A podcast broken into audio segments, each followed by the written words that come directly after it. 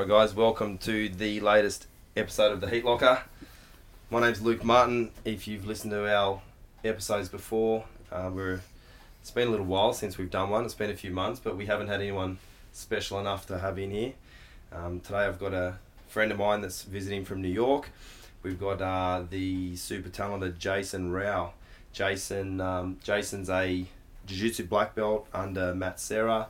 Jason's um, probably right at the top of submission grappling in really the world right now. Uh, an absolute monster. He trains at um, you know trains at a, a bunch of places, but he, you know he's sort of known for coming out of the um, the Danaher Death Death Squad and all those killers under Danaher at uh, Renzo Gracie Academy in Manhattan. And um, we're going to talk to Jace today. We're going to talk about just a bunch of stuff, and hopefully you guys enjoy it. Um, we want to thank our sponsor, Endless Combat. Um, those guys have uh, actually just recently done a bunch of shorts for Sydney West Martial Arts with our with our logo on them. So we're really happy with that. They've turned out fantastic. And um, if you want to get any of the Endless stuff, jump on their website, endlesscombat.com, and use the promo code HeatLocker10 if you uh, want to buy something, get a 10% discount. Uh, welcome, Jace. Thanks for having me, Luke.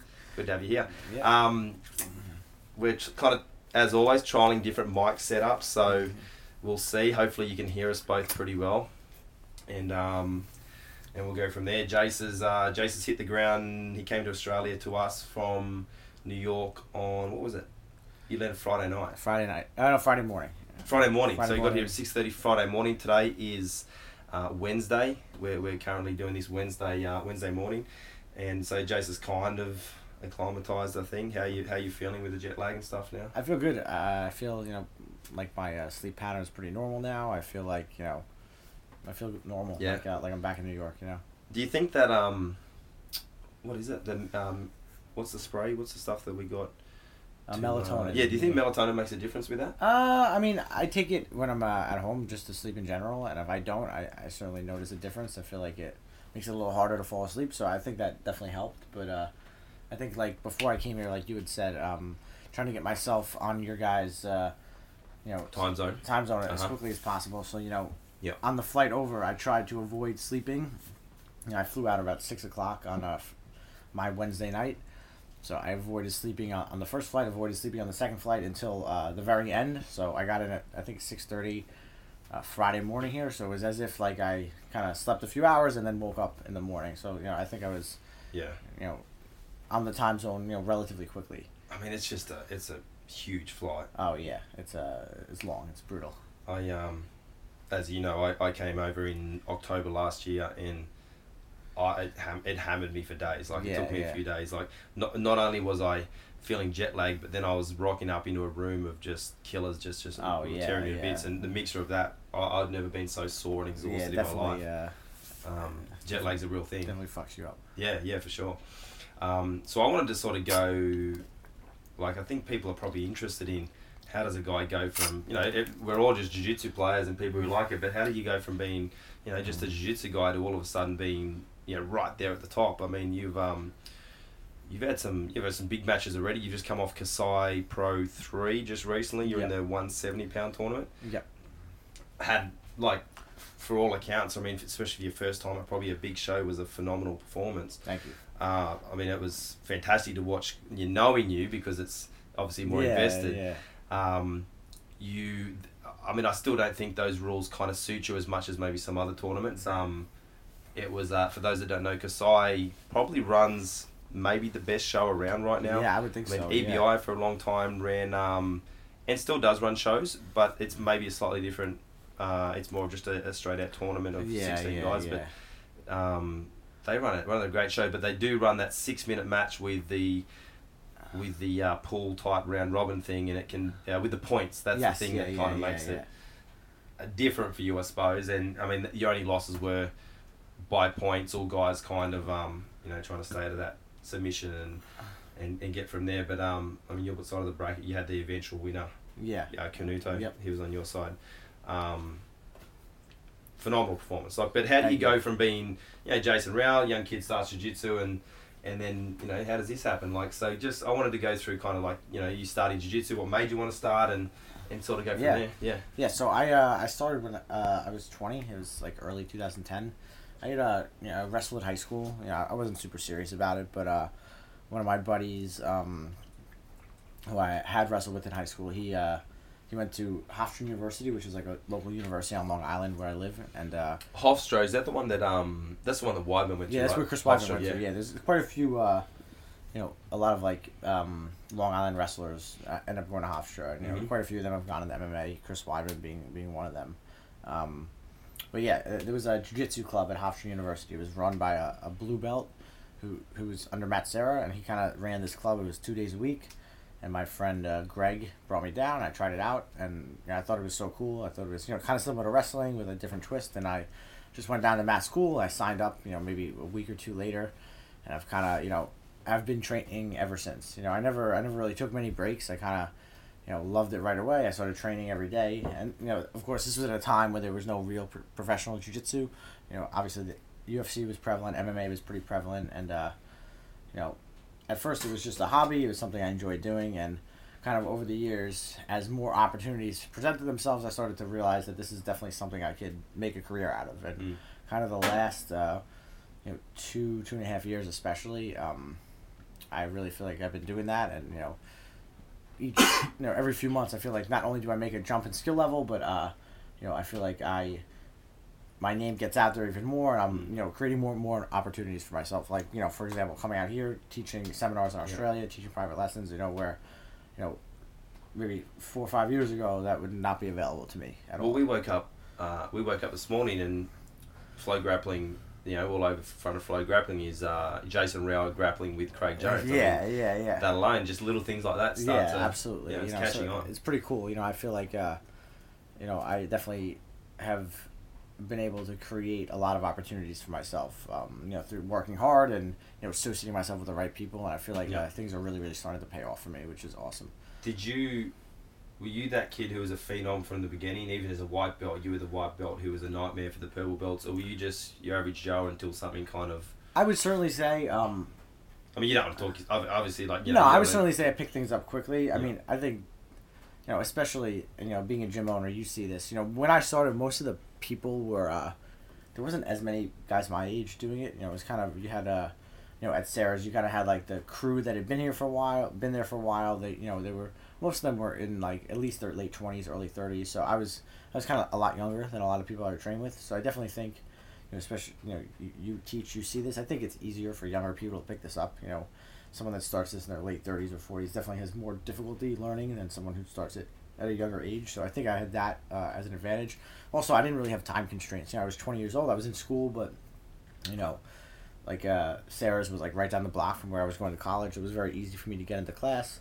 Yeah. I didn't have a family or really any obligations. I had a job, but I kind of you know I would train every day, and I definitely think I had some aptitude for picking it up quickly. Mm. But I mean, I think uh, you know it was just part of you know not, I don't want to say my dedication, just my desire to train often. You know, my Yeah. desire to get better. I think that kind of you know if something uh, seriously interests you and you really enjoy something, I think getting good at it becomes a lot easier as Yeah. opposed to you know maybe struggling to find a passion in it or finding a drive. Did you? So you're 28 at the moment. I'm 28. 28. So you started when you're 20. Your feet. Some is Yeah. that sort of right? Is there around that sort of figure? Yeah, That was yeah. the same as me. I started at yeah. 20. Um, obviously, I'm a little bit older than you, so I'm a, quite a slow learner. I'm just waiting for that you know magic moment where I uh, explain. No, I'm joking. Um, it's funny how, especially lately, it's sort of been shown that it's not just time in the books. Now, time in the books is, is useful, but there's plenty of 20 year black belts who will get smoked by some Absolutely. new purple belt absolutely. who's four years in, but is just this phenom that just picks everything up. And Yeah. yeah, I mean uh, Gordon Ryan and those guys down at down at Danaher's have kind of been perfect examples. Yeah. Of that. Um, so you, you know, so you started to show aptitude for it, and then I suppose the big question from that you would get, I imagine, is uh, you know, how does the Danaher thing come about? So obviously it's a similar lineage. So your coach Matt Serra, uh, like actually started before John Danaher. Yes, yeah. So like- Matt, uh, you know, Matt was kind of one of the original uh, guys at a Renzo Gracie Academy in New York City. You know, I, I believe he started maybe like ninety five, like uh, shortly after the first UFC. You know, he started with uh, this guy called Craig Kukuk or Kukuk, who was uh, who was actually the only really jiu-jitsu guy in the tri-state area. And I remember Matt saying he would drive like two hours to go train with this guy, you know, once a week. That And what they do was a blue belt or something at the time? no, or- he. I think he was a. I think he was a black belt under Renzo. or Oh, so. really? I, I don't know. I don't know exactly his lineage, but uh, you know, Matt would drive like two hours, you know, once a week to New Jersey. He would, you know, train with him. Um, then him and Nikki would, you know, drill all the moves throughout the week, and they would go back the next week. You know, and they would. That's kind of how they started. uh, Nikki's Matt's brother. Matt's brother. Yep. And uh, then uh, you know when Renzo came to the United States, I guess Renzo and Craig had some type of falling out, and uh, Matt started training under Renzo, and you know kind of the rest is history. He was like the first American black belt under Renzo. You know one of the you know the you know one of the first black belts that was here training in the United States that you know received the, one of the first Americans to receive a black belt. Yep. And um, and John had come in I think when Matt was a purple belt. So Yes. you know, obviously the past few years, uh, you know, John was always known as a you know Georges St. Pierre's MMA coach, known for his uh, MMA coaching ability, and always obviously known as an amazing grappling coach. But he never kind of had any grappling competitors to kind of showcase all his uh, all his amazing teaching. And then with the kind of the the death squad coming around, you know, um, you know, people became the no Danaher, you know, in the jiu-jitsu competition scene, and you know, I figured it was kind of the natural progression for me. You know, I was training at Serra's, like I always had gone to Renzo's occasionally throughout the years and learned under John. Like I always was fascinated by him and thought he was an excellent teacher. And uh, you know, from the perspective of like trying to pursue the sport at the highest level, like this just was the best avenue for me. You know, I'm not the type of person who would, you know, you know, disaffiliate with Matt and go train at Unity or Marcelo's or you know go move to California and train at Atos. You know, I'm very loyal to Matt. You know, Yep. he's my good friend, and uh, And I think I think I think loyalty is very important.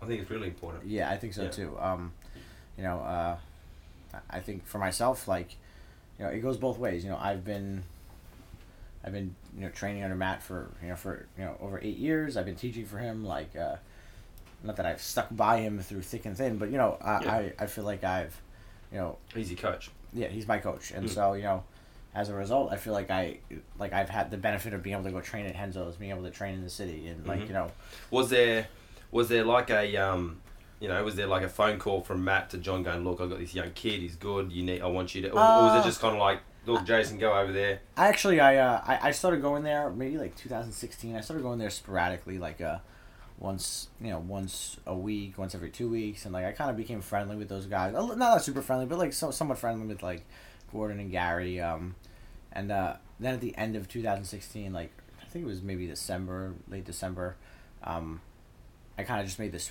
switch and started going there, you know, full time, like three, four days a week, five days a week. And since then, like my game has like uh, significantly Mm. increased. Like my name has grown. I, I've had you know, great results in competition. That's like kind of really what I would say my career took off, and things really started to open up for me.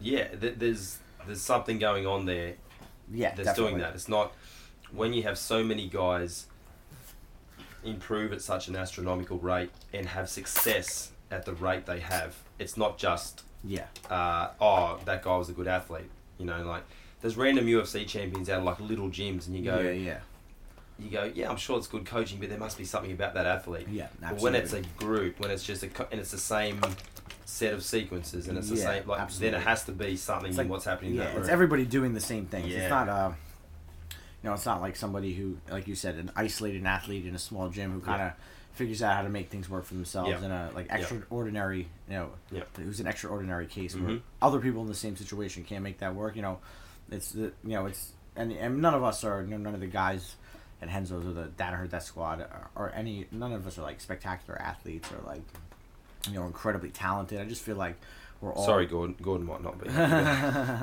but uh, I feel like you know we're just uh, I mean all of us are hard workers and Yep. you know, we have access to very high level coaching Yeah. and and Uh, training partners. That's the other thing. Yeah. yeah yeah and you know kind of access to you know pretty much the best coach in the world in John Mm. Danaher and I Mm. think that's the real difference maker right there. I mean, he's cemented himself.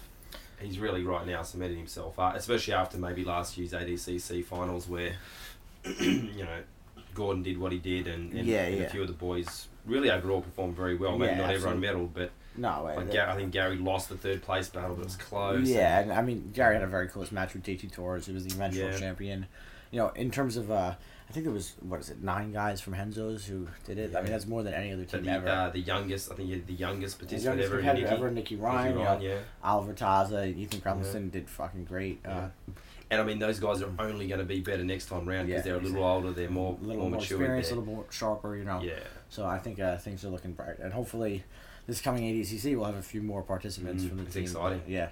I'm, uh, I'm going to do the, the, the Australasian trials. I'm a bit terrified if uh, somehow I manage to fumble my way through to you guys. I think that's a bit scary, that prospect.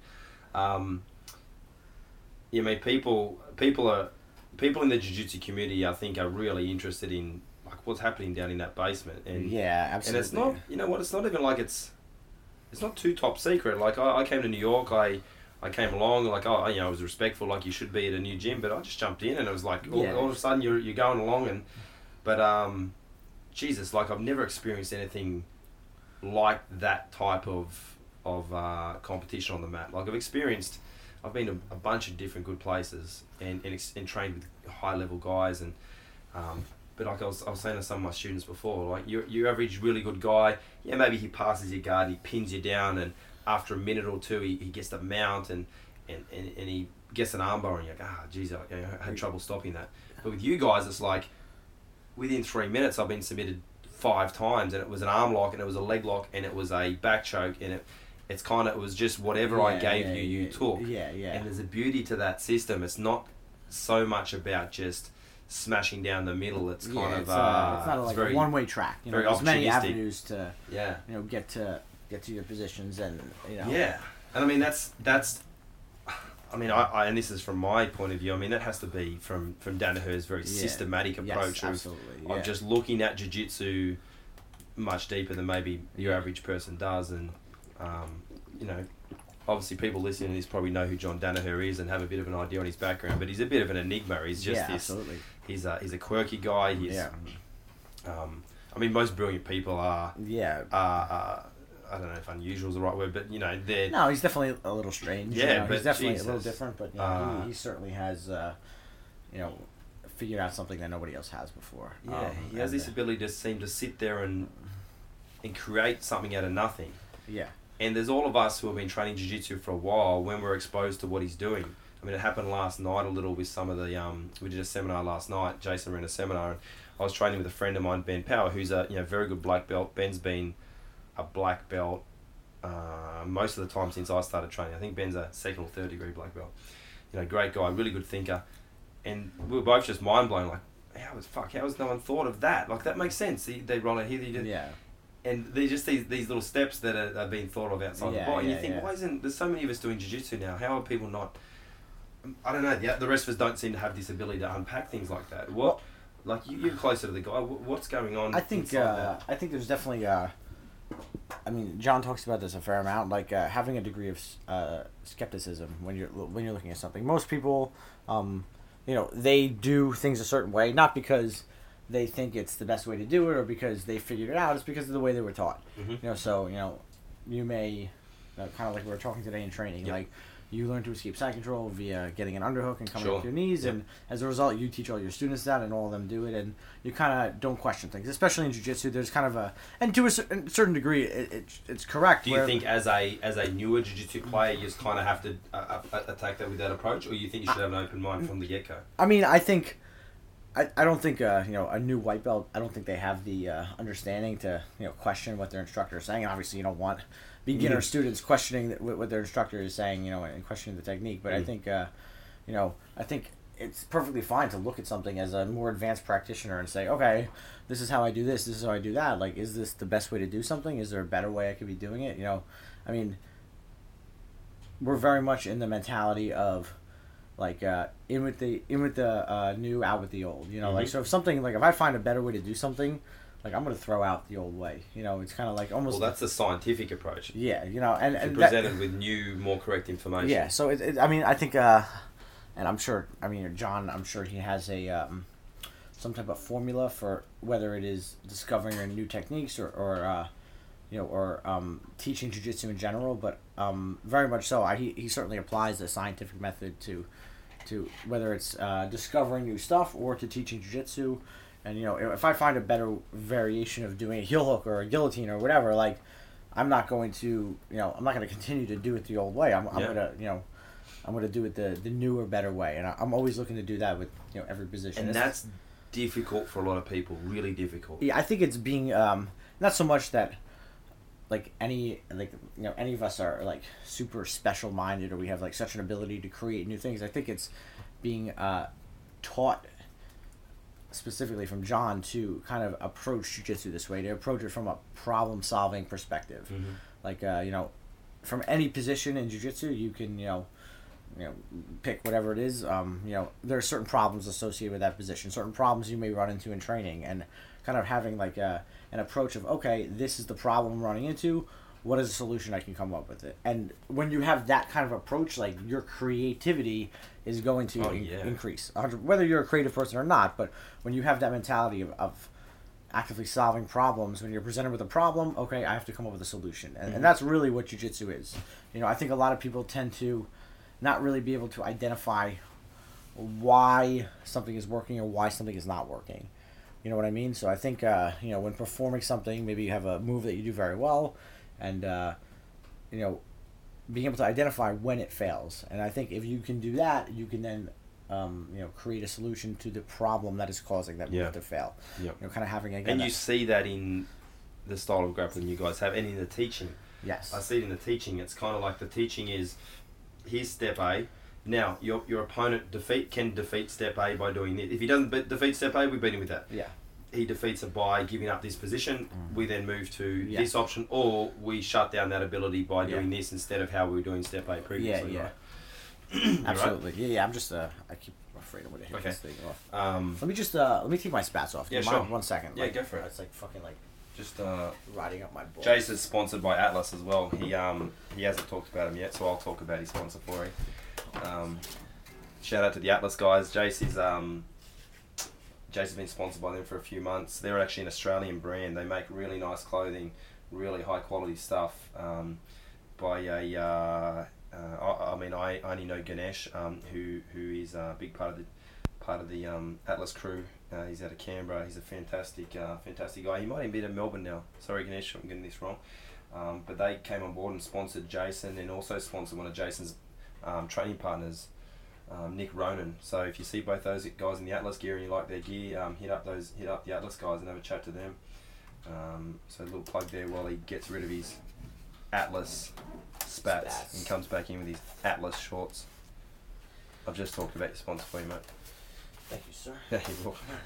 Yeah, it's fucking like- that that sort of approach is what I notice the most, right? Like it's not just um his his three moves, his three moves for you to learn, and you know, for instance, like like uh, I've been I've been so to give you guys also some understanding. When I went to New York, I um before I went to New York, I started working on reverse De La Riva guard. I'd uh I'd not sort of accepted reverse De La Riva as early as I should have, and I finally decided you know, I've got to get with it. It's, it's such a phenomenal guard for, for no gi grappling and just in general.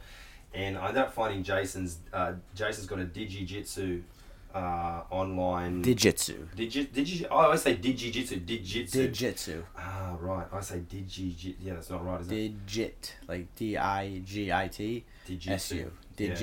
There we go. Uh, yeah, go find those guys. Jason's got his Reverse De La Riva series on there, so something he's known for is, is Reverse De La Riva and getting under people.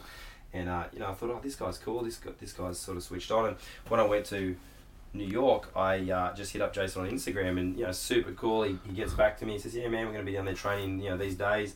We met up and just chatted and sort of got along, and um, just tra- you know, they, you know, best grapplers in the world, and they just, I'm just some random guy from Australia, and they were awesome. They sort of just took me on board, and we got coffee and sort of hung out a little bit. And um, while I was there, I talked to Jason about wanting to, you know, I just need this access to information. Once you experience that, and then you go from two weeks of that to then back to being in isolation. Yeah, yeah. It's, it's difficult because I want to give my students as good a quality stuff as I can. I don't want to just give them, you know, basic stuff that we can plug along with. And the way I see it, if we just do the same as everyone else, we're going to be the same as everyone else.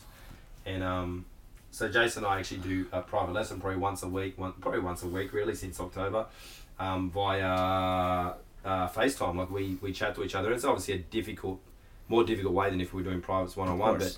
I mean the the uh, the way I can gather information from him is is unbelievable. And um, so it's helped me a lot. But then we managed to organise this trip, and he's and he's come out to Australia. So it's been um, you know, it's been a, been a cool little progression there, and I mean, very very lucky, and we appreciate it. And, Yes, and of thanks for course. that. I'm- I'm happy to be yeah, here. I'm- I try to make sure I, I thank you for that, and um, you know, kind of changing definitely how we're grappling, and who knows over time, you know, we might change the Australian scene as well, yeah, which would be sort of cool. absolutely, yeah. Um, that brings me back to these, you know, the way you've been teaching these last these last few uh, few days while you've been here, and this um, this real way of just working through. They do this, you do this, they do this, you do this, and it just ends up getting to a point where they funnel down into a into a hole, you know. And, Yes, and I feel that when I grapple with you, I feel like I'm always, and I think John uses the term dilemma.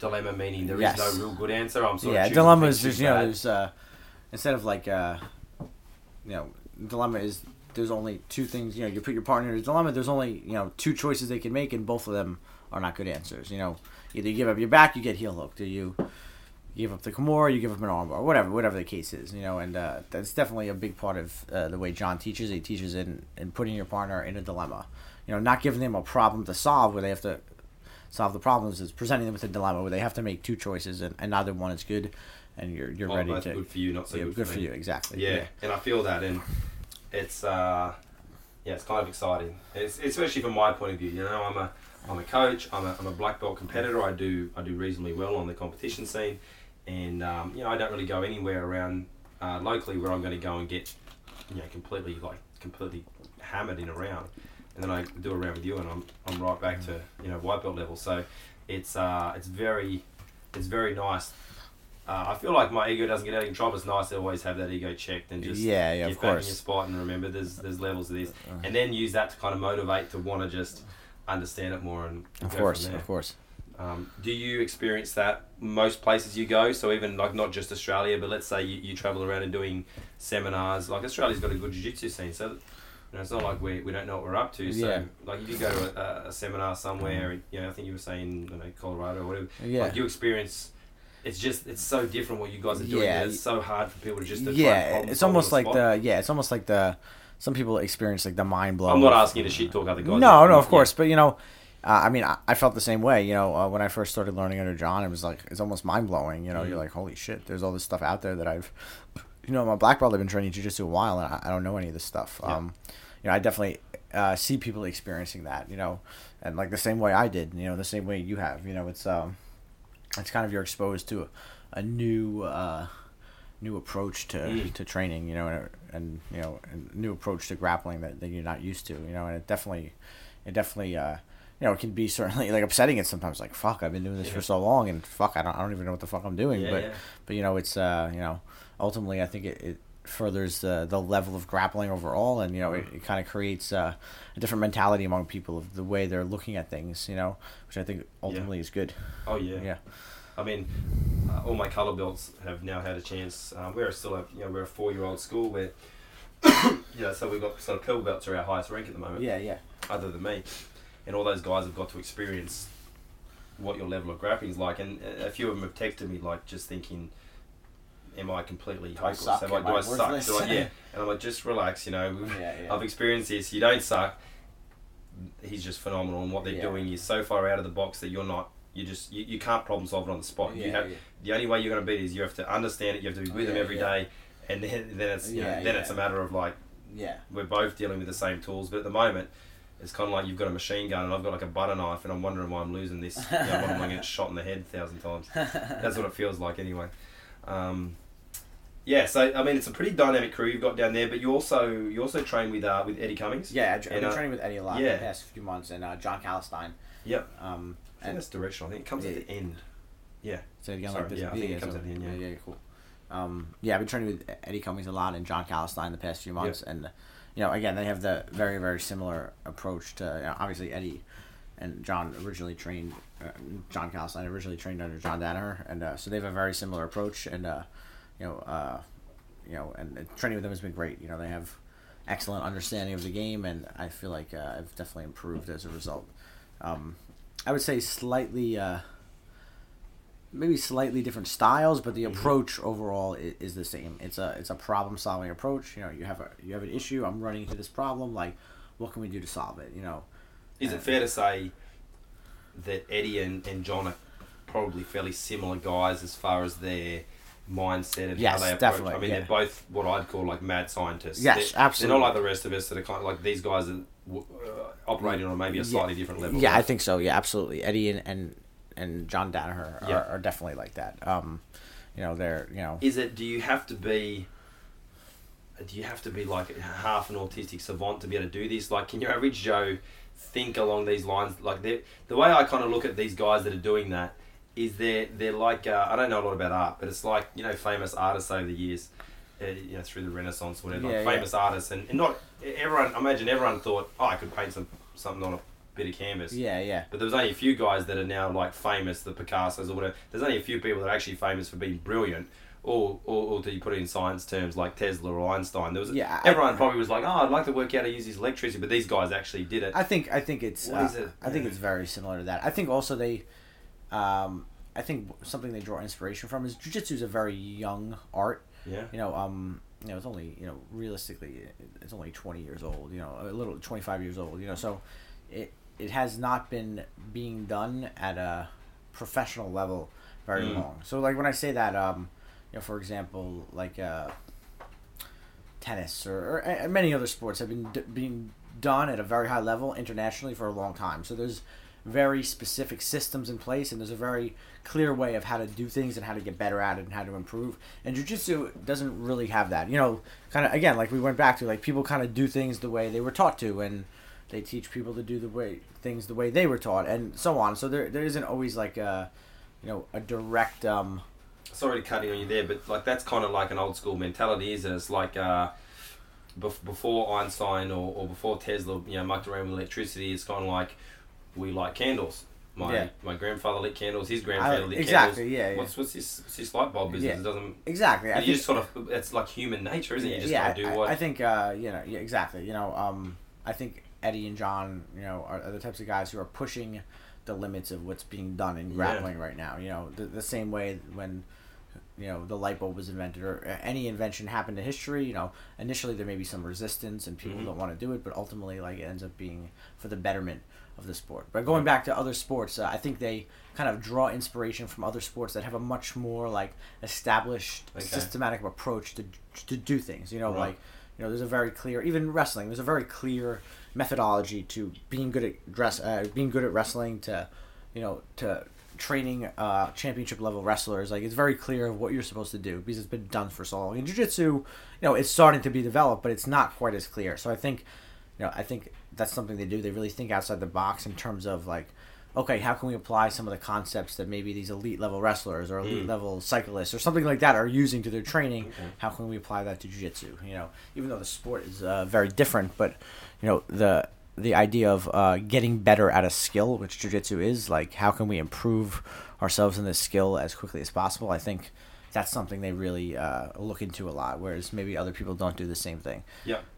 Do you do you see that the style of grappling that um, the, the sort of Renzo crew do does that lend mainly to submission grappling, or can can you see it, it's just that the focus for John has been that currently, and that if it, with a few tweaks it could be adopted for federation style jiu-jitsu or or you know um, I mean we've seen it at ADCC which is a different type, type of grappling again like do you see that it's sort of styled more towards submission grappling Yeah, I think so. Um, I think I think the way Danaher, John Danaher teaches grappling is uh, Is that disrespectful just to say Danaher? Do you think? do you Uh, think we should like? no Danaher, Okay, yeah, whatever. right. Nah, I don't think it's disrespectful. I just find yourself catching yourself. I'm like, yeah, is that? well, I was we were talking about John Calistine and, Ah, and. John Danaher, so I just wanted to clarify Yeah, what I was talking about. Uh, um, but no, I don't think that's Yeah, okay. disrespectful. Yeah. Uh, I think um, he teaches it to what he believes is the essence of the sport, which is the submission. So Mhm. if he felt that, you know, um, passing the guard and winning on points was the essence of jiu-jitsu, like That's I think you you would see, you know, you know, innovative, um, you know, maybe approaches to that type of style. But Yeah. I think he believes the the essence of jiu-jitsu is the submission, and Yeah. ultimately, um, you know, I feel the same way. Like you know, this is a martial art. Your job is to inflict the damage on the person. You know, as you know, morbid as that may sound, but you know, your job is to, It's you know, as pure as it gets. Yeah. is to maim them. You know, to strangle them unconscious, break a limb, Mhm. and I think ultimately that's what he focuses on, and I think that's why these developments have happened because traditionally, uh, sport jiu-jitsu, you know, is is a point style event where you can win the world championships without applying a single submission or defending a single Yes. submission. You know, Mhm. so um, I think he's targeting an area of grappling that really hasn't been targeted so much before in the past. And uh, you know, generally, uh, you know, I- even myself, I would see guys who are you know who would you know in maybe in training who maybe had very good submissions or very good submission defense, but they had no guard or no passing ability. And I would kind of discount them as not being good grapplers because their style of grappling was not applicable in a traditional sport jujitsu sense. But I, I've kind of like greatly expanded my viewpoint on that, and I feel like there's a lot of skills in grappling that um, you know take a lot of time to develop and are, are very valuable that may not translate directly to a sports setting. In, for example, an IBJJF tournament, but Well, it just happens to be that that's our biggest yeah, way people can compete right now. Yeah. If if, uh, if if we clicked our fingers now, the federation didn't exist, and it was just submission style grappling. That's all we know. Probably the style of jiu-jitsu would be. Of course, you know, absolutely. You know, so. I mean, it's not it's not a knock to anybody who Mm. competes in the federation, but you know, if uh, you know, I mean, athletes will do what it takes to win. So Sure. you know, yeah. if you know, um, you know, scoring points is going to win you the world championships. You know, expect people to do whatever it takes to do that and train in order to achieve that. You Yeah. know, and the submission is, is secondary. You know.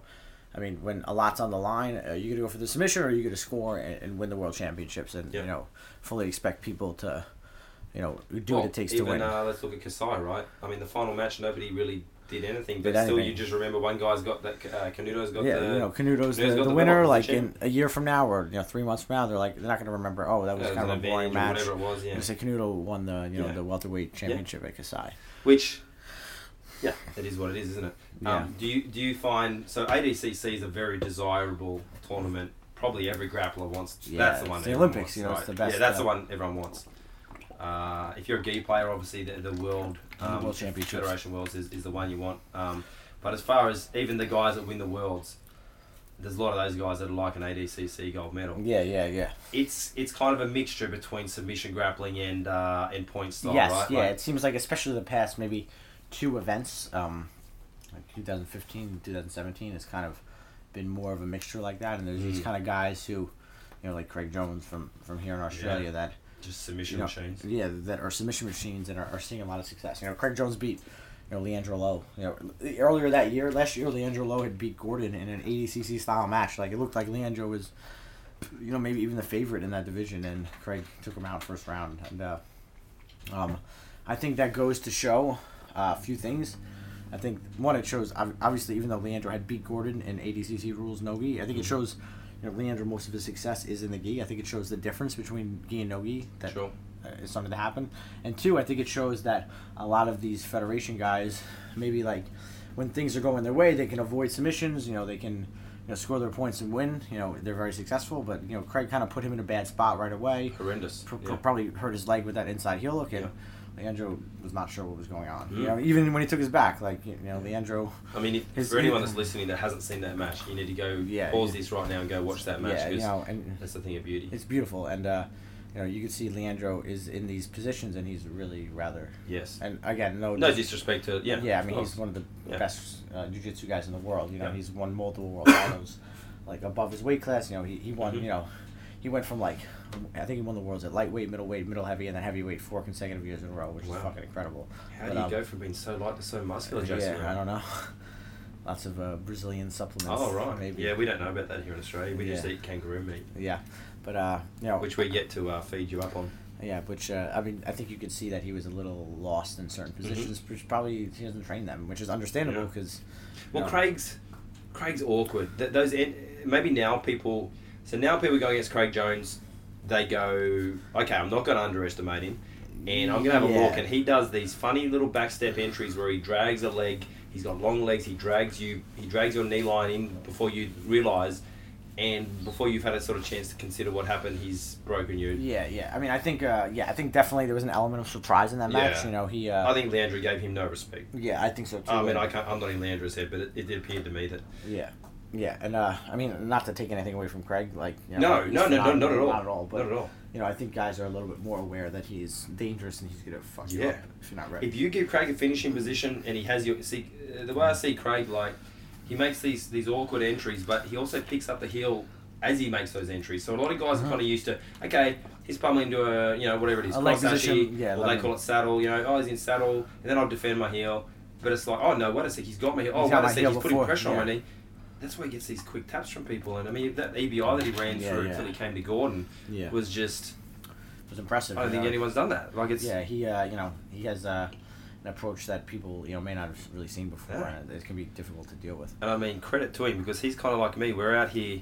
He's from a fantastic gym, and, and I, uh, you know, I'm a gym owner, and I want to. Uh, my goal is to have the best gym in Australia. But uh, I have. I'm a realist too, and uh, I have to say, like, absolute, absolute uh, martial arts is the It's a top absolute gym. MMA. Yeah, Absolute, absolute- martial, absolute MMA. I Absolute. St Kilda Yeah. specifically where they are. Yes, uh, that's where Lachlan Giles is the is the, the head instructor there. Um, you've got Lachlan, you've got Kit Dale, and you've got Craig Jones, and then you've also got like Ben Hodgkinson Yeah, yeah, and the- the- um, Mik- Mik- Michaela, who's been on uh, Mik- Michaela, I think he's saying. Mikael. Yeah, he's been on. Like they've got, they're sort of building a crew of high level Yeah, guys yeah, so yeah. they can make those jumps a little quicker. yeah, and yeah. um, but still, they're still just out here in Australia working it out, and Yeah. I've got to give him credit because Absolutely, when yeah. he first came on the scene, I was like, ah, who's this guy? Like, yeah, I didn't really know. Craig had done some local stuff, but you know, he's just another young dude. Yeah. I mean, now he's he's he's if you look at his resume, it's disgusting who he's Yeah, been. he has some. Like, it's unbelievable. Even the guys he just had great matches Yeah, with. yeah, like, he's had some very good wins. You know, Ah. he's uh, definitely at the top of the game right Yeah. now. You know, and it's it's so impressive being, you know, I guess from you know a place like this that obviously is on the up and up in grappling, but not known for producing world championship level Yeah, grapplers. yeah. But you know, I think that's going to change here. I think. Uh, yeah, I think that's I think it's definitely yeah, yeah, absolutely. You know, I mean, you know, Yeah, we've got a ob- couple. obviously Lachlan has had good success. He's Mm-hmm. ADCC vet, and I think you know having him as a coach certainly Yeah. you know. I think. Kit Kit Kit's uh I was, I was I was against the Kit Dale hype train for a while. I've competed against Kit a couple of Yeah, times, and yeah. you know, Kit's a polarizing guy. He's got these big following on the internet, and he's a brash guy. You know what? At the end of the day, he's a phenomenal grappler. grappler, he's yeah. a good grappler. He's good at what he does. He's um, I think the Australian Jiu-Jitsu scene. You could you could go either way. You could sort of be like, ah, who the fuck's this guy? Or you can just be like, you know what? He's great He's a for Australian pioneer, you grappling. know? Let's let's give this guy props. Yeah, like, absolutely. I mean, I he was he was the first big guy out of Australia. You know, Yeah. even before uh, Yeah. even before anyone knew who Lachlan or Craig were. Well, he ran into Gary. was- Uh, remember the, the match he had with Gary? Yes, yeah, Metamoris? Metamoris, yeah. Obviously didn't quite Yeah. go to plan, didn't go his, his way, but you know he was Garry Tonon's Gary best in the world. yeah, he's one of the best in the world. You know, Garry Tonon's Garry Tonon. there's no shame in, in losing to him. Tell us about Garry Tonon. I mean, he's a he's a unusual character. I, I met uh, Gary over there. He's fantastic. Gary's one of the you know, he's one of the, I mean he's one of the best guys in the world, um, if not the best at his weight class. Um, you know he has a very uh, interesting approach to training. You know I, I don't want to say interesting, um, but approach different from many people. Like you know people always talk about checking your ego at the door and not having an ego, but he truly has no ego in training. Um, Gary is you know. I've seen him intentionally put himself in the worst of positions multiple times in a row against people who, you know, would have zero business ever putting him Yeah. in that submission, and he has no issue, you know, tapping to anybody. I don't Mhm. care who it is, you know, because he truly is is training to improve himself. Yeah. You know, I mean, he's not That's huge. he's not he's not training to win. He's not training to you know boost his ego. He is training for skill development solely, and I think that's um, That's a lot to he, like why he's who he is. Who that's he one of the reasons he as good as he is. Um, Because he's uh, the king of crap, awkward, scrambly positions. Yes, I mean, maybe I- nobody does it better than him. And yeah, I, I would have to agree. And he is Yeah. so good in those. Uh, he's so comfortable in those bad positions. There's He's creating no- chaos, right? Yeah, there's no. I think there's no. Uh, you know, second thought in his mind about you know going for any type of movement, whatever it is, because no matter where he ends up, ends up, I think he's going to be extremely comfortable in, in defending whatever he may end up in if he Mhm. does, you know, as a result. And I think uh, one that makes for extremely exciting Oh, style yeah. of grappling. Yeah. And from a fan perspective, people love it because he's fearless. He he goes for the kill at all times. You know his, you know his style is from wherever I am right now. What's the fastest way I can submit my opponent? What's the most direct path to a submission? And, and he's trying Regardless of uh, danger on to to myself. regardless of danger to myself, regardless of size of my opponent, Mhm. regardless of what position I'm in, he's you know looking to do whatever he can to find the most direct path to find a submission on your on his partner or his opponent. And I think fans love that. I think it's it's an inspiring thing to watch as a competitor. You know, that lack of uh, fear he has, uh, like you know, ca- throwing caution to the wind and just going for it, which I mean, nobody else I have ever seen do. And he's now crossed over into to MMA, mixed yeah. martial arts. How's Yeah. that? Um, how's that going to go for Gary? Um, I mean, he's two and zero right now. I saw his, uh, you know, his first two fights. I think even kind of kind of talking about what we just did. Like I Mhm. think, you know, especially with the first guy, I think he could have easily taken the guy down. Yeah. I agree. And, you know, just worked him and submitted him. But uh, I think he made it a goal to himself to, you know, um, be able to finish him with his hands. You know, and from the perspective of skill development, you know. He, you know, that was his first fight. He's fighting in ONE FC, which is a big promotion. But Mhm. you know, this is cl- clearly a guy that he, he was far better than. You know, it'd be very easy to just go in and, you know, Well, actually, the panicky the panicky way that I would deal with it is be so tight that I'm like, I can't give this guy a chance to beat me. So I'm just going to put him on his back. I'm going to do what I do yeah, best. which you would think most people would do, but he well, that, that's actually like a. That's not just being like brave doing your own. That's actually like a panicky thing. But What he did is unbelievably brave. Yeah. Doing what you're less skilled at. Yeah, and and I think that's a, an investment in his skills. Yeah. Like saying, okay, I want to use these skills. I've been working on these striking skills, and I want to be able to use them at, on a big stage and Yeah. against a talented opponent. You know, and, and you know execute them. And I think, you know, many people, you know, many jiu-jitsu guys who transit transition to MMA, they obviously work on their striking, but you know, their goal is to get in there and and do jiu-jitsu. And I think he, you know, maybe took a much greater risk. And sh- I mean, he completely dominated the guy. Yeah. At no point was he in any Yeah. danger. But you know, he took a much greater risk by standing with this person um, in their in the zone they were most skilled in, where they could most hurt him because he wanted to take a step forward in his development. you Yeah. know, and I think that's So do you see Gary? I mean, this is tricky. You're a friend friend of Gary's, and but you're also probably going to be honest. Like, um, does he become a world champion? Does he does he end up going to the UFC? Does he does he just make fun fights that are like exciting and like? Well, I kind of think to myself, wonder where Gary goes with his career. You know? Like, I mean, I um, I mean, again, I'm no. I mean, I definitely have a better judgment of grappling than MMA. I mean, I certainly um, believe he has the work ethic and the you know, I mean, he, he would have the best level of submission grappling i- in MMA by far. Yeah. You know, in the UFC, but I think uh, you know he's in all- in the right place to do it. You know, he's with the best you know coach in the world. Uh, I think he has the right mentality, like kind of what we just talked about. Uh, so I think he has all the tools and is in the position to yeah, make a uh, make a. I mean, obviously he's only at two fights, but make a serious run in MMA Mhm. for like world championship contention. You know, Yeah. I don't see why he couldn't. He's still relatively young. He's only maybe twenty five years old. You Yeah. know, he uh, you know he has already awesome wrestling skills. You know, Yeah, he does. And- yeah, I think he might have some of the best wrestling in, Yeah, uh, and, uh, in jiu-jitsu. and um, yeah, I think he's gonna be fun to watch. You know, and Yeah. when he starts going with people, especially that are that more- sort of push him, and it's gets yeah, yeah. yeah, exactly. You know, I'm, I'm interested to see like Mhm. how that goes. You know, I think it's gonna be fun. I think he's a good signing for one, for one FC. Yeah, definitely. Um, are you doing okay? You you starting to burn up in here? yeah, yeah, I'm pretty. Hot. Okay. Um, we'll finish up soon. yeah, Can yeah. you survive or yeah, not? yeah, I'm good. Jace is still new to the sauna. He Yeah. he does the sauna. a lot. He's come to Australia. We've had, him, we've had him in here just cooking him. We had it at 110 degrees Celsius last night, uh, the night before, which Yeah. is uh, what's that word? thirty Fahrenheit. 230 Fahrenheit for the. Americans, which is you know pretty hot. It's a bit Hot. like you're in an oven getting cooked. Uh, so Jason's still going there. We haven't got it that hot when we're in here talking now. It's about Yeah, yeah. 60, 70 degrees, but um, it still starts to Yeah, starts to wear you down. you. Yeah. and we've just trained as well. We just Yeah. did uh, seven, eight rounds of, Yeah, grappling. yeah. So, um, well, I, I suppose the the guy a lot of guys like to hear about. No, I'm just trying to sort of talk about topics Oh, that course, are um, of course, that are, that are interesting. Yeah, uh, Gordon Ryan's probably the most polarizing guy in the sport. You train, you might be Gordon's main training partner, other than you know the likes of Gary or his brother. Um, what do we see for the future? I mean, he talks he talks big things. He's currently moving into gi grappling and federation style. This weekend, he's got the Pans. no, no, uh, this weekend? Or is it it's, it's next weekend. Next weekend. Yeah. Uh, so a week from uh, that's soon. A week from this Saturday. Yeah, right. Well, your guys Sunday, our.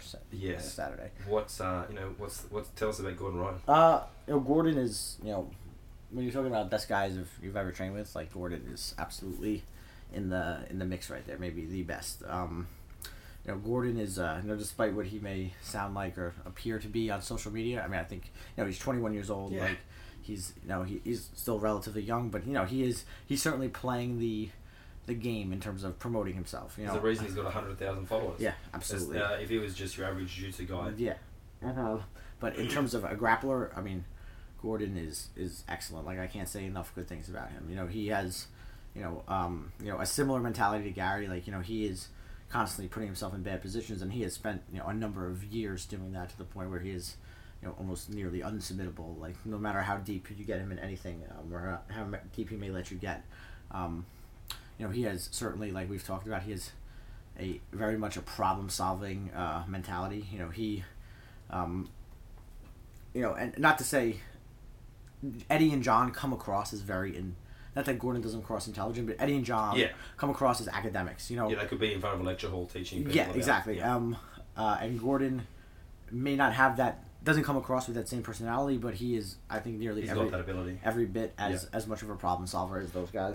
you know, some of the some of the things he shows me, like you know, even now can sometimes blow my mind. The things he can come up with, and you know, the the way he uh, you know is able to uh, systemize certain positions. You know, um, and the depth of knowledge he has in certain things. So know. even even Gordon, it's not just him learning um, John Danaher's techniques and then executing them. He's he's still looking at things, going, "Yeah, I do this slightly differently. I put my hand Yeah, here. so- I And so John has said this uh, a few interviews before, but I think uh, specifically Gordon, Gary, and Eddie. Yeah. Um, you know, John has kind of introduced these systems and like kind of taught them and implemented them, and I think all three of those guys have different takes on those positions. You know, and they have different things they like to do that very well fit this original system, but like their depth of knowledge there.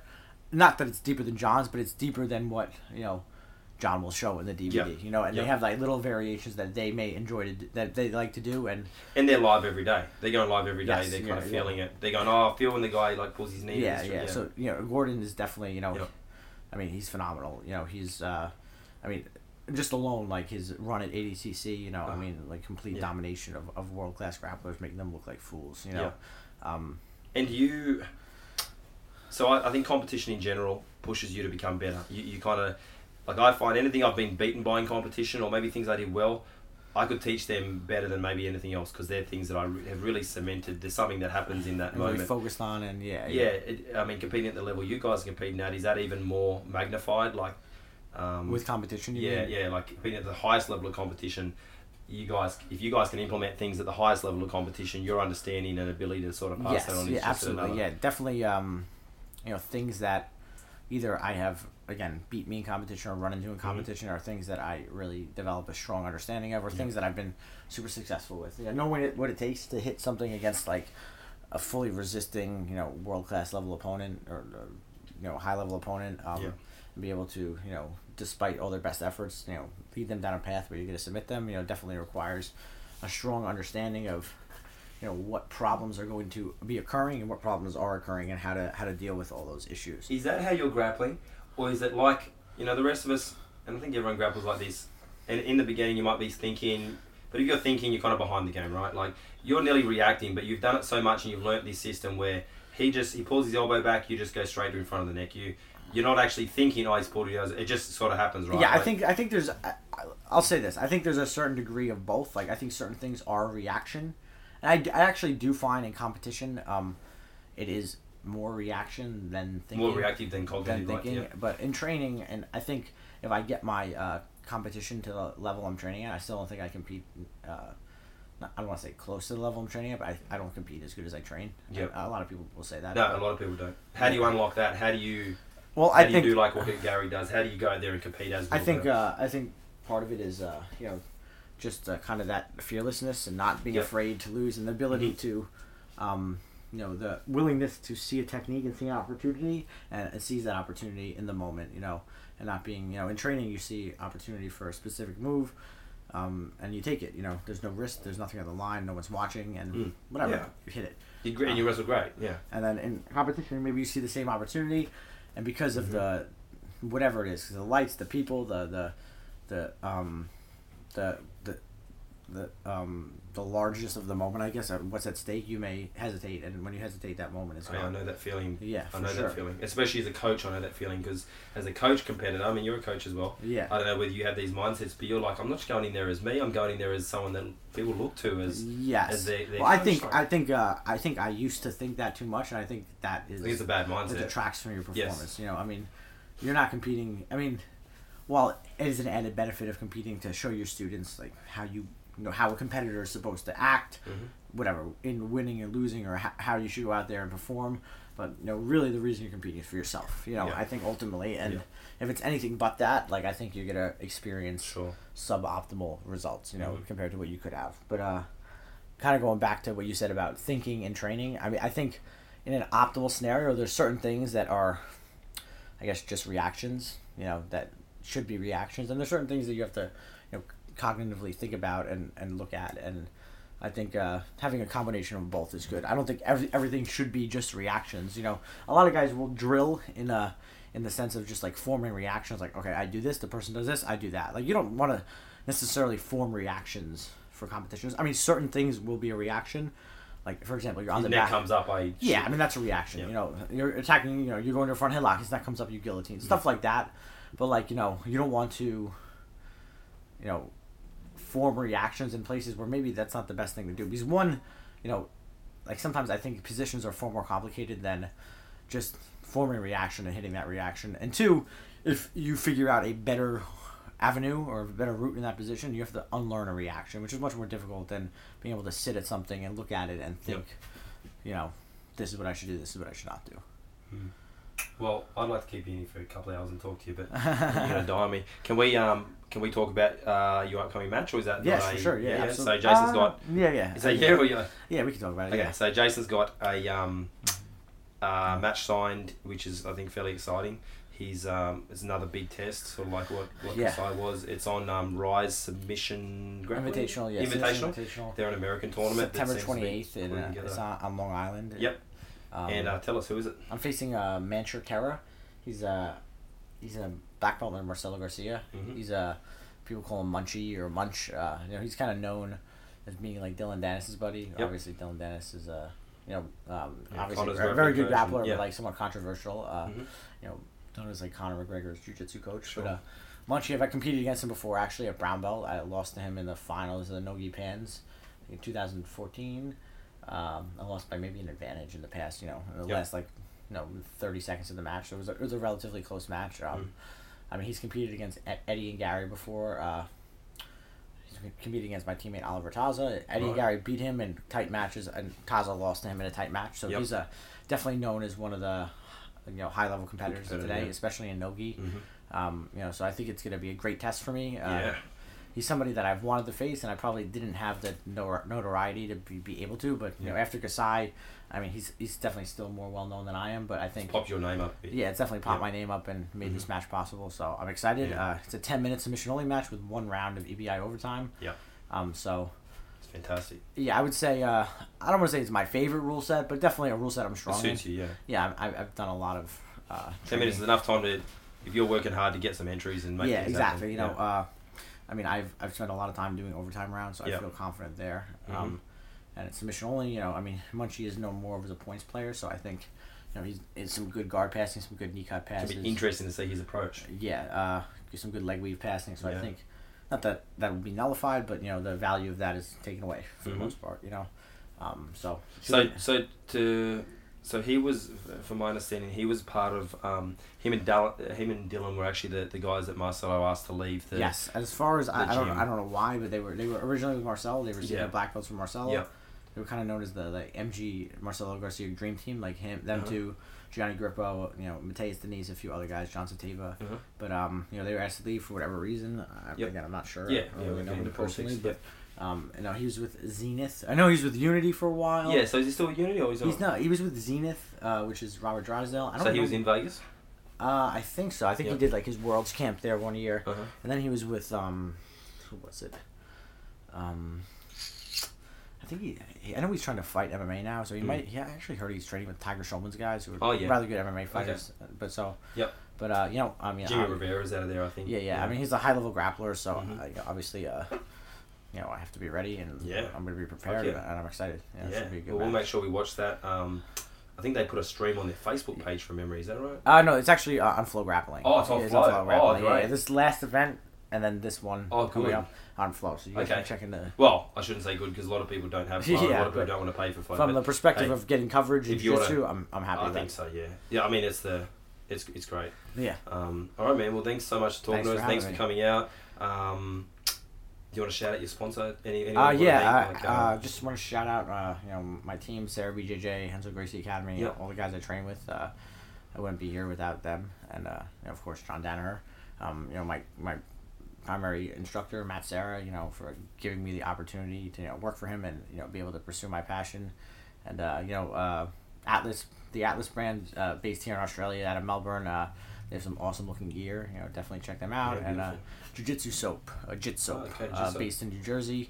Um, you know, if you want to stay clean off the mats. Yes. You know, We've been talking about these a lot. yeah, yeah, yeah. You don't want to get ringworm, staph, MRSA. You know, No one likes that you guy. should wash yourself, and jit soap is a good option. And uh, what about your reverse la Riva DVD? oh yeah, uh, Digitsu, uh, D I G I T S U, Digitsu.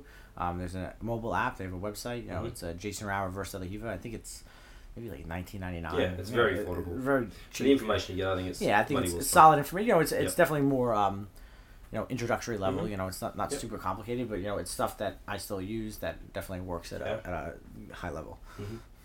Thanks, man. Um, Thank you. So thanks for listening, guys. Uh, remember Sydney West Martial Arts. If you want to work on your grappling or any of your uh, martial arts, boxing, mi- mixed martial arts needs out here in Penrith, uh, we're you know we're, we're trying trying hard to be the best, and we're, we're always after new people to come and join our team.